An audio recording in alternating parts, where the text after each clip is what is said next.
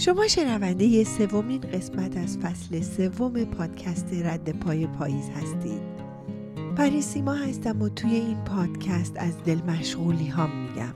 چالش هامو با شما در میون می‌ذارم و دغدغه هامو با شما تقسیم می‌کنم. پادکست رد پای پاییز رو می‌تونید در Castbox، اسپاتیفای، کانال تلگرام و صفحه اینستاگرام رد پای پاییز دنبال کنید. امروز 18 آگوست سال 2022 مصادف با 27 مرداد ماه سال 1401 مویه مادری که شیوه کنان جلوی ماشین معمورین امنیتی می ایسته تا جلوی بردن اسیری زندانی بازداشتی توبیخ و تنبیه دختر مریض و مخالف هجاب اجباریشو بگیره دل پردرد هر مادری رو ریش ریش می‌کنه و لرزه به تن مردای هوشمند جامعه میندازه. که شاید دختر بعدی دختر ما باشه.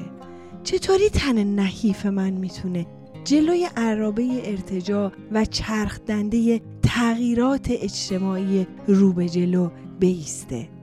مبارزات زنان برای به دست آوردن اونچه که حقشونه و سالها و قرنها روبوده شده و در صندوقچه جهالت توی پستوهای عرف و شهر چارچوبهای اجتماعی و مذهبی نگهداری میشه و خاک می‌خوره تا شاید بپوسه اما دریغ که به جای پوسیدن جوونه می‌زنه و تبدیل به جنبش های مدنی میشه.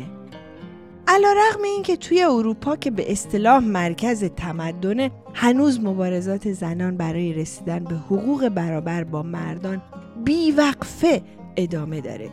هیچ کس فراموش نمی‌کنه که چه تلاش ها شده چه خون ها ریخته شده و چه آزار و ازگت هایی رو منادیان آزادی به جون خریدن که به این جایی رسیدیم که حالا جای قبط خوردن داره.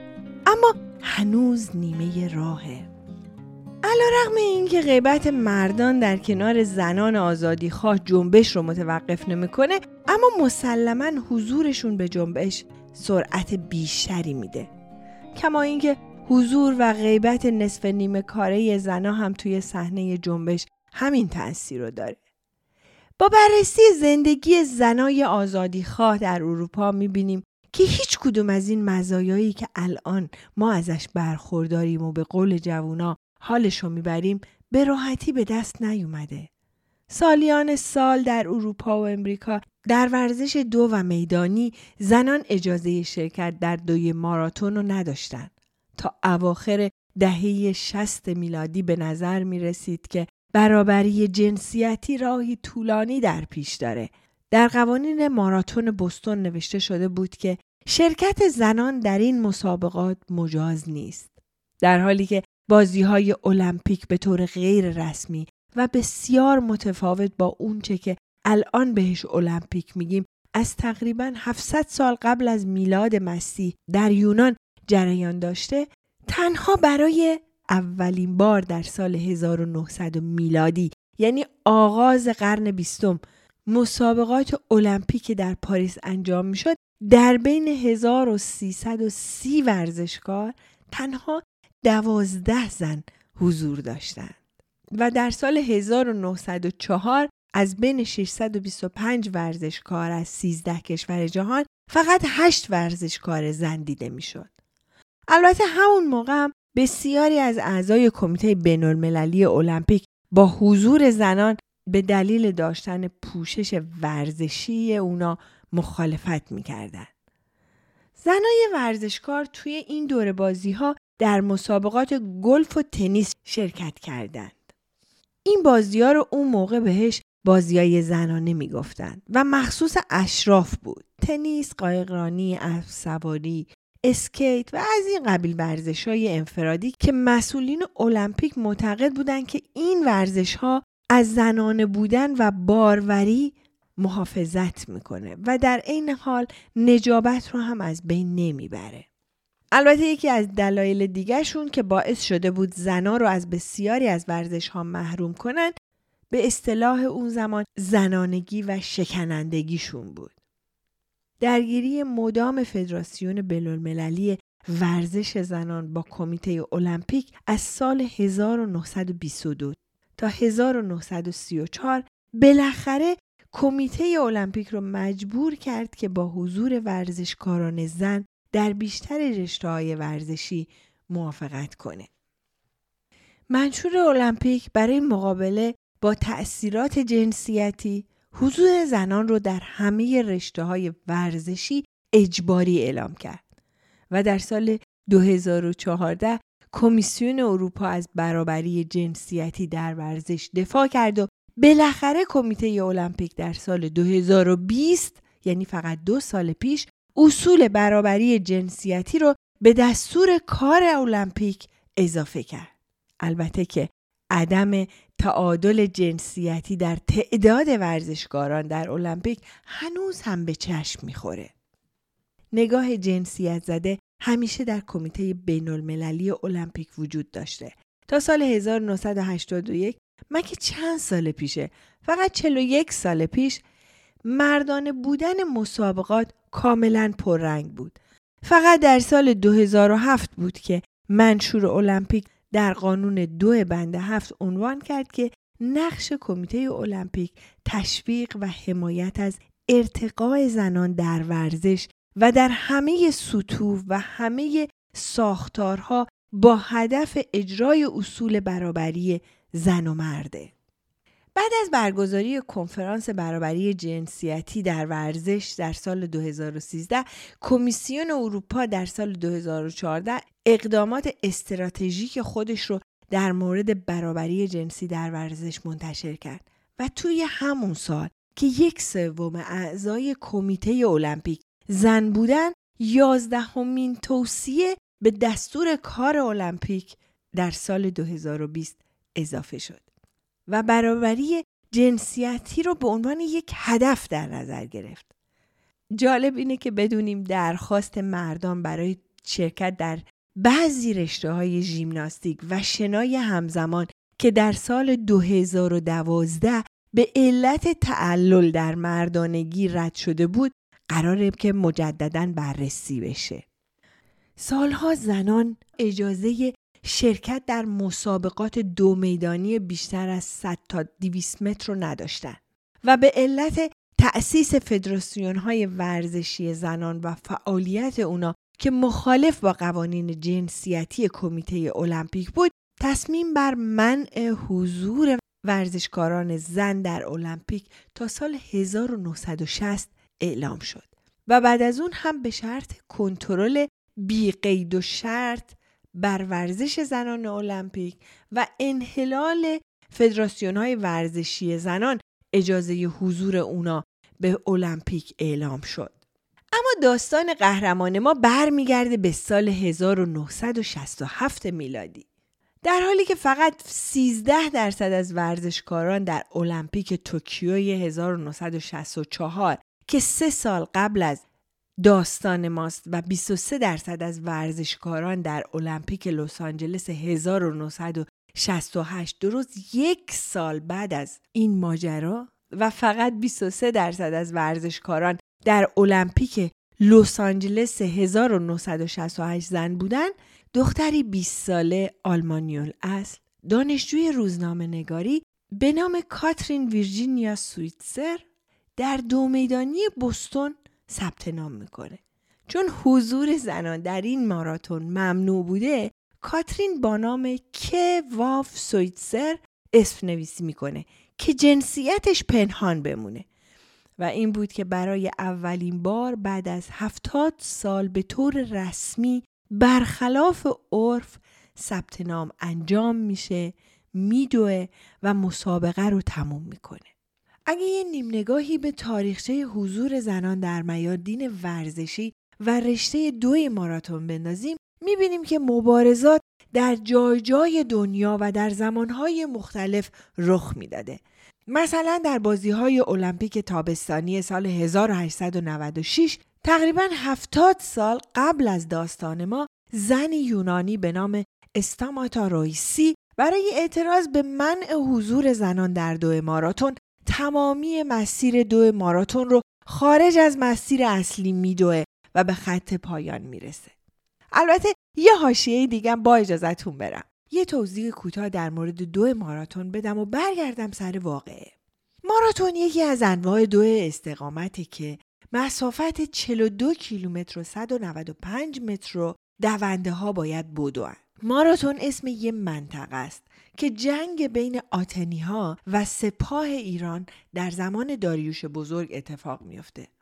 بعد از پیروزی آتنی ها که البته صحت و سقم خود این قضیه هم در ابهامه یکی از سپاهیان آتنی با خوشحالی تمام مسافت بین دشت ماراتون تا آتن رو میدوه تا خبر پیروزی رو بده و وقتی خبر رو میده از شدت خستگی میمیره و اینطوری میشه که آتنی ها از شدت افتخار و خوشحالی اسم این دو استقامت رو به احترام این واقعه تاریخی ماراتون می‌ذارن. برگردیم سر داستان کاترین.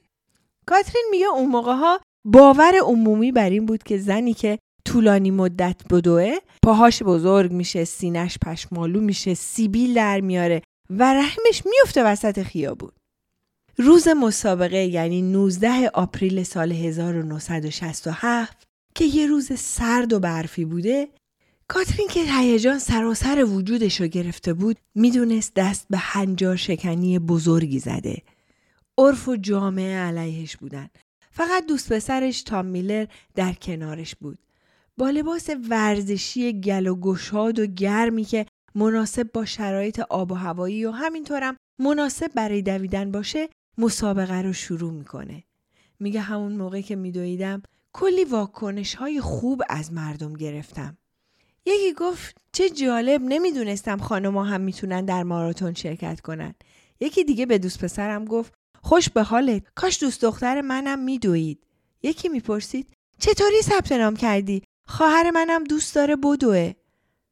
تا اینکه خبرنگارها که با ماشین از کنار ما رد می شدن منو دیدن و شروع به عکس و فیلم گرفتن از من کردن. پشت سر ماشین خبرنگارا ماشین مدیرای مسابقه رسید. وقتی توجهشون به عکاسا جلب شد و منو که وسط اون همه مرد دارم میدوام دیدن یکی از مدیران مسابقه به نام جک سمپل از ماشین پیاده شد و با خشم و عصبانیت از پشت به من حمله کرد و گفت از مسابقه من گم شو برو بیرون و اون شماره لعنتی هم بده به من من سعی کردم از دستش فرار کنم اما اون با عصبانیت دنبالم می‌کرد که تام که پسر تنومندی بود به جک تنه می‌زنه و مثل یه تیکه پارچه از مسیر مسابقه میندازتش بیرون. ترسیده بودم که مبادا جک آسیب بدی دیده باشه و یا حتی مرده باشه. خبرنگار و عکاسا که هنوز دور برم بودن تونستن عکسای جالبی از ماجرا بگیرن و شرح دقیق واقعه رو در روزنامه ها چاپ و برای تاریخ ثبت کنن. کاترین میگه به شدت تحقیر شده بودم تا به حال هیچ مردی به هم زور نگفته بود و به هم به زور دست نزده بود. تمام این کشمکش ها جلوی دوربینای عکاسا اتفاق افتاد و خبرنگارها هیجان زده با حرس و ولد تمام وقایع رو ثبت کردن. بعد از اون یه ماشین دیگه از خبرنگارا به هم نزدیک شدن و یکیشون با فریاد و تحقیر ازم پرسید حالا می‌خوای چی رو ثابت کنی؟ کی از مسابقه خارج میشی؟ و من گفتم من چیزی رو نمی‌خوام ثابت کنم فقط می‌خوام بدوم همین کاترین چند وقت پیش توی یکی از مصاحبه هاش می‌گفت اون لحظه به خودم گفتم که من باید این مسابقه رو تموم کنم اگه این کار رو نکنم دیگه هیچ کس زنا رو باور نمی‌کنه و بهشون اجازه نمیدن که در ماراتون بدون. هر طور شده باید این مسابقه رو تموم کنم حتی اگه لازم باشه روی دست و زانوهام ادامه بدم. کاترین مسابقه رو در زمان چهار ساعت و 20 دقیقه تموم کرد. پس از مسابقه مدیر وقت انجمن ورزشکاران بستون گفته بود زنا نمی‌تونن بدون چون طبق قوانین ممنوعه بدون قانون جامعه به آشوب کشیده میشه من قانون رو وضع نمی کنم اما اونو اجرا می کنم. اگه کاترین دختر من بود حتما تنبیه بدنیش می کردم. به خاطر قانون شکنی و خبرسازی کاترین بعد از ماراتون 1967 اتحادیه ورزشکاران آماتور امریکا تمام زنا رو از شرکت در مسابقه دو با مردان محروم کرد و جریمه متخلفی رو هم بدین ترتیب مقرر کرد که از تمام مسابقات محروم شد. اینطوری بود که بعد از اون کاترین نامه های زیادی از افرادی دریافت کرد که ازش عصبانی و متنفر بودند. به گفته خود کاترین خیلی از نامه ها از طرف زنا بود. کاترین بعد از سال 1967 تسلیم نشد. به کار خودش ادامه داد. او گروهی از زنها رو سازماندهی کرد که با پافشاری و خستگی ناپذیری و حمایت از رسانه های حامی در نهایت موفق شدند تا در سال 1972 مسئولین ماراتون بوستون رو اونقدر تحت فشار قرار بدن که به صورت رسمی به زنان اجازه دویدن با مردان رو بدن. کاترین در سالهای بعد همچنان به دویدن ادامه داد. و به موازات اون خودشو به یکی از مهمترین فعالان حقوق زنان در ورزش بدل کرد. او در رسانه ها ظاهر شد و از خواسته های زنان گفت. کاترین کم کم به یه چهره اسطوره‌ای و انگیزشی در ورزش زنان تبدیل شد. در سالهای 1978 تا 1980 به مؤسسه اوون که تمرکزش بر مسابقات دو زنان بود کمک کرد تا مسابقات بین المللی دو برای زنان برگزار کنه و در سال 1980 با کمک کاترین در ماراتون لندن زنان 27 کشور دنیا شرکت کردند و به خاطر موفقیت همین مسابقات بود که در سال بعد کمیته بین المللی المپیک با اکثریت آرا تصویب کرد که ماراتون زنان به رشته های المپیک هم اضافه شه. و از اون به بعد زنان هم مثل مردان توی این رشته در المپیک شرکت کنند. به باور کاترین تلاش برای حقوق برابر بین زن و مرد چیزی نیست که یه شبه انجام شه و به خط پایان برسه. این یه مبارزه دائمیه چون همیشه افرادی هستند که خواهان برهم زدن برابری باشند. کاترین مرتب در دانشگاه ها و اجتماعات سخنرانی های انگیزشی جالبی انجام میده و کتاب ماراتون ویمن رو زن ماراتونی رو در مورد خاطرات هیجان انگیزش در شرکت در ماراتون 1967 نوشته که از سال 2007 تا الان بارها تجدید چاپ شده. شاید باورتون نشه که 65 سال پیش دویدن زنان در دو ماراتون در امریکا غیرقانونی بوده. کاترین ویرجینیا سویتسر بازتاب بینقاب تاریخه. زنی که در میان جمعی از مردان میدوه به خط پایان می‌رسه. زنیه که برخلاف قوانین در مسابقات شرکت می‌کنه و علا رغم همه موانع با قدرت در تاریخ ایالات متحده امریکا یک برگ دیگه به افتخار ورق می‌زنه و راه رو برای قانونی شدن دویدن زنان در دو ماراتون باز می‌کنه. به سلامتی همه زنان و مردایی که به اونچه که هست اکتفا نمی‌کنن و با قدرت و تلاش راهگشای پیشرفت بشریتند.